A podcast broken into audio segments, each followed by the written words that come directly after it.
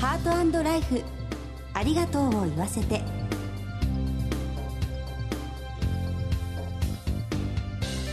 こんにちは番組パーソナリティの久保井あさみです今回のコメンテーターは全日本総裁業協同組合連合会専務理事の松本裕樹さんです松本さんよろしくお願いします松本ですよろしくお願いいたします今日2月22日は222にゃんにゃんにゃんという語呂合わせから猫の日になっているんです近年は猫ブームでペットとしての人気が高まっているようなんですね松本さんはペットを飼われたことありますかえー、昔あのインコですね小さい頃飼ってましたね、可愛がってらっしゃったんですかそうですねペットもやっぱり家族と一緒なので、はい生活を共にしてますよね、まあ、猫も一緒じゃないですかね、はいそうですねペットも大切な家族の一員ということですねそうですねさてこの番組では各界で活躍する著名なゲストをスタジオにお迎えしてご家族の絆や命の大切さなどを考えてまいります早速この後素敵なゲストに登場していただきますお楽しみに「ハートライフありがとうを言わせて」この番組は安心と信頼のお葬式全総連全日本総裁業協同組合連合会の提供でお送りします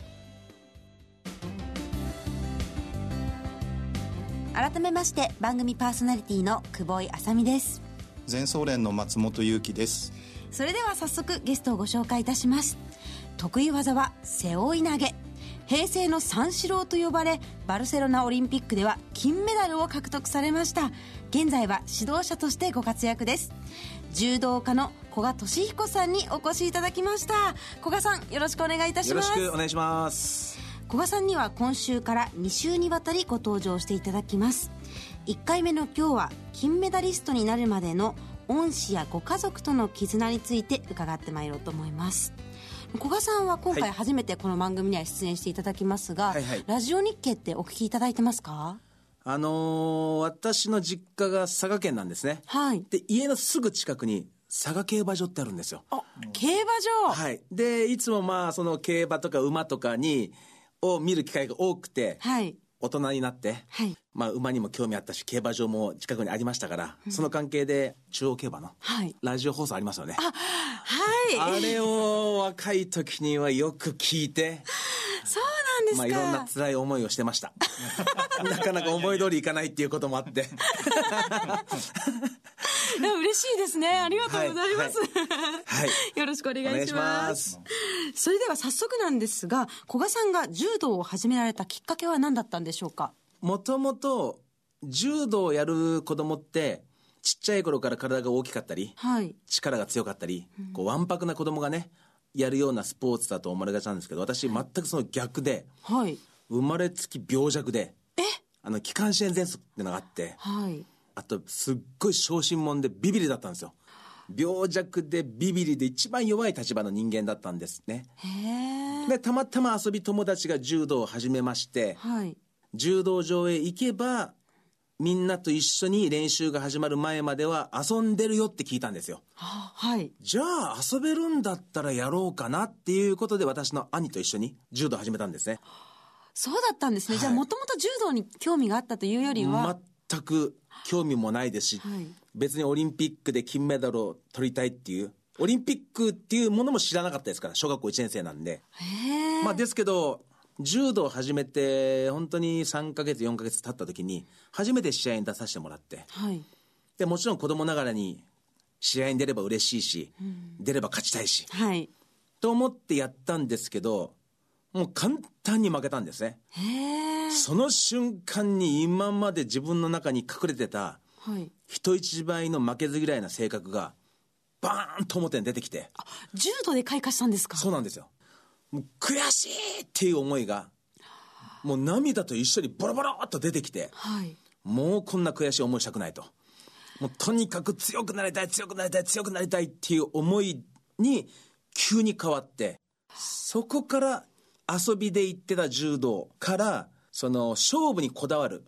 柔道に変わって、はいそこからもう真剣にやるように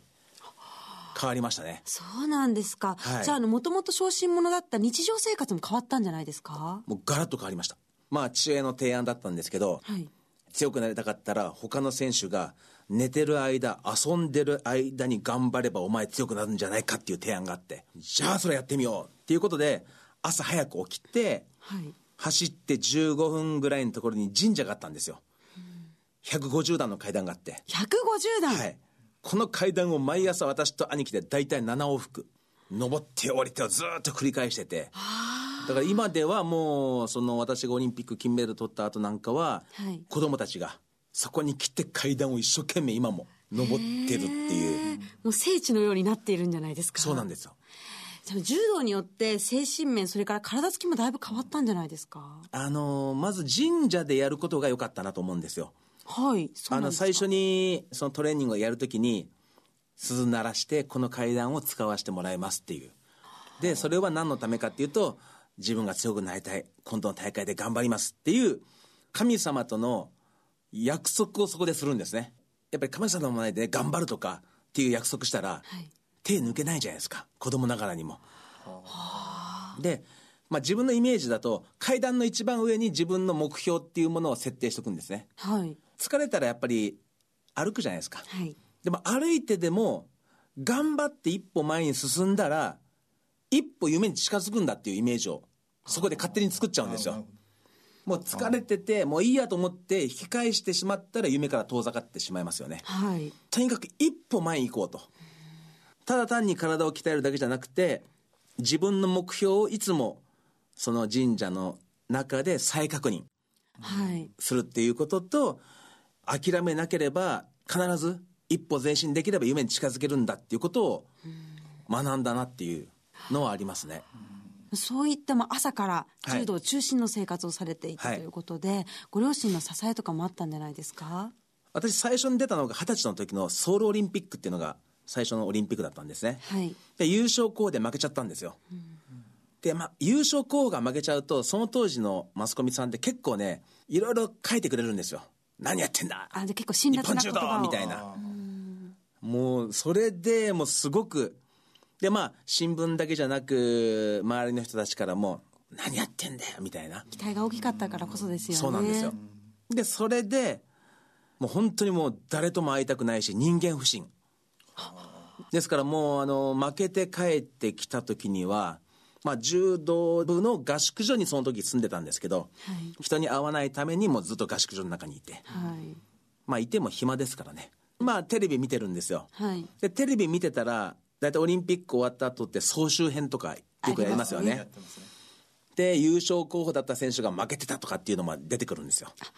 じゃあ家の中にいてもそういった言葉が入ってきてしまったんですね、でちょうど私が負けたシーンも出てきててで見たくないけども出てきちゃったからまあ見ちゃうんですねはいで見て負けた後にものすごいショックな場面があってはいその大体優勝候補を映してて勝っても負けても優勝候補の親をパッと映すんですよあーはいなるほどで私が負けた後に両親をパッと映すんですねはいその時の両親の姿っていうのが本当だったら自分のことを見てくれてると思ってるんですねこっちは勝っても負けても親だから、そうじゃなくて私に背中向けて観客席に向かってはい一生懸命頭下げてる、っていう姿見て戦ってたのは俺だけじゃなかったんだっていうことをそこで教えられたんですよでそれ見てからもうこんなね思いもさしたくないしはいでもちろん自分も謝ってる姿なんかも見たくないと、その両親をはじめ自分と一緒に戦ってくれた人は必ずいたんだっていうのを、まあ、両親の姿を見て教えられたので、必ずそういった人たちに対して恩返しをしようとじゃあその恩返しっていうのは何ができるんだはいってなった時にオリンピックの負けは必ず次のオリンピックで金メダルという形で恩返しをしようっていうふうに自分で決心してはいそこからもうじゃあ今の自分が次のオリンピックで金メダルを取るためには具体的に何をやればいいんだっていうその前向きなその自分の人生の計画っていうものがはい次から次に出てきてあ気持ちを切り替えることができたんですねそうなんですねそこからですねその恩返しをするという気持ちを持ちながら挑戦をしていくというふ風に変わりましたね。あの自分のためだけじゃなくて、まあ、誰かのためにも頑張ろうと思えば、はい、一度決めた目標ってそう簡単に変えれないんですよね。確かにその気持ちの持ち方が目標を達成できるかどうかに大きく関わりそうですねそうですね。はい。そういった思いで臨まれたバルセロナオリンピックではい金メダルを手にした時の喜びはひとしおだったんじゃないですかまあ、バルセロナオリンピックの時には試合の10日前に左膝に大きな怪我をしたんですね私がはいでこれもう誰が見てももう無理だとですけどやはりソウルオリンピック負けてからはい絶対に恩返しをするんだという気持ちで来てましたからソウルからバルセロナの4年間どんなに苦しいこと厳しいことがあってももうダメだって思える瞬間が一つもなかったんですね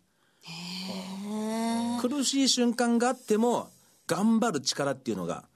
その時にいつも出てきてたんですねですから、えーバルセロナで金メダルを取った時も喜びというよりも達成感ですよね、恩返しができたという達成感が一番大きかったですよね、はい、誰かのために何かをするというパワーはすごいですねなかなか人に感謝を伝えられるってできないじゃないですかこう普段生活してると、それはやっぱり思いが大事ですよねやっぱりそうではいすよね、素敵なお話をありがとうございます、はいどうもありがとうございますこの続きは来週また伺いますゲストは古賀俊彦さんでしたどうもありがとうございはまい、した、どうもありがとうございました全日本総裁業協同組合連合会全総連は命の尊厳ご遺族の悲しみ一人一人に寄り添ったサービスを何よりも大切に考えご遺族の心を形にする地域密着の葬儀社が集まる全国ネットワークです全総連加盟店ではお葬式の専門家である葬儀事前相談員総裁ディレクターが皆様からのご相談をお受けしております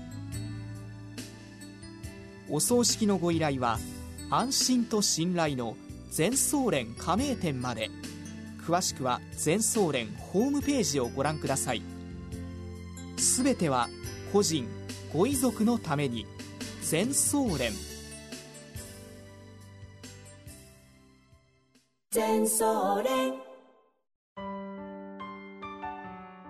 古賀俊彦さんのお話いかがでしたかそうですね誰かの思いを背負って何かをするっていうことが、まあ、いかにこう人を強くするかっていうことをまあ感じましたねやはりこう人というのは一人ではなかなか生きていけないですし、まあ、多くの方に支えられているということを、まあ、改めて確認できましたそうですね家族や周りの人との人間関係はとても大切ですよねそうですね次回も古賀俊彦さんに再びご登場いただく予定です今日のコメンテーターは全日本総裁業協同組合連合会専務理事の松本裕樹さんでした松本さんどうもありがとうございましたありがとうございました進行は番組パーソナリティの久保井麻美でしたハートライフありがとうを言わせてこの番組は安心と信頼のお葬式全総連全日本総裁業協同組合連合会の提供でお送りしました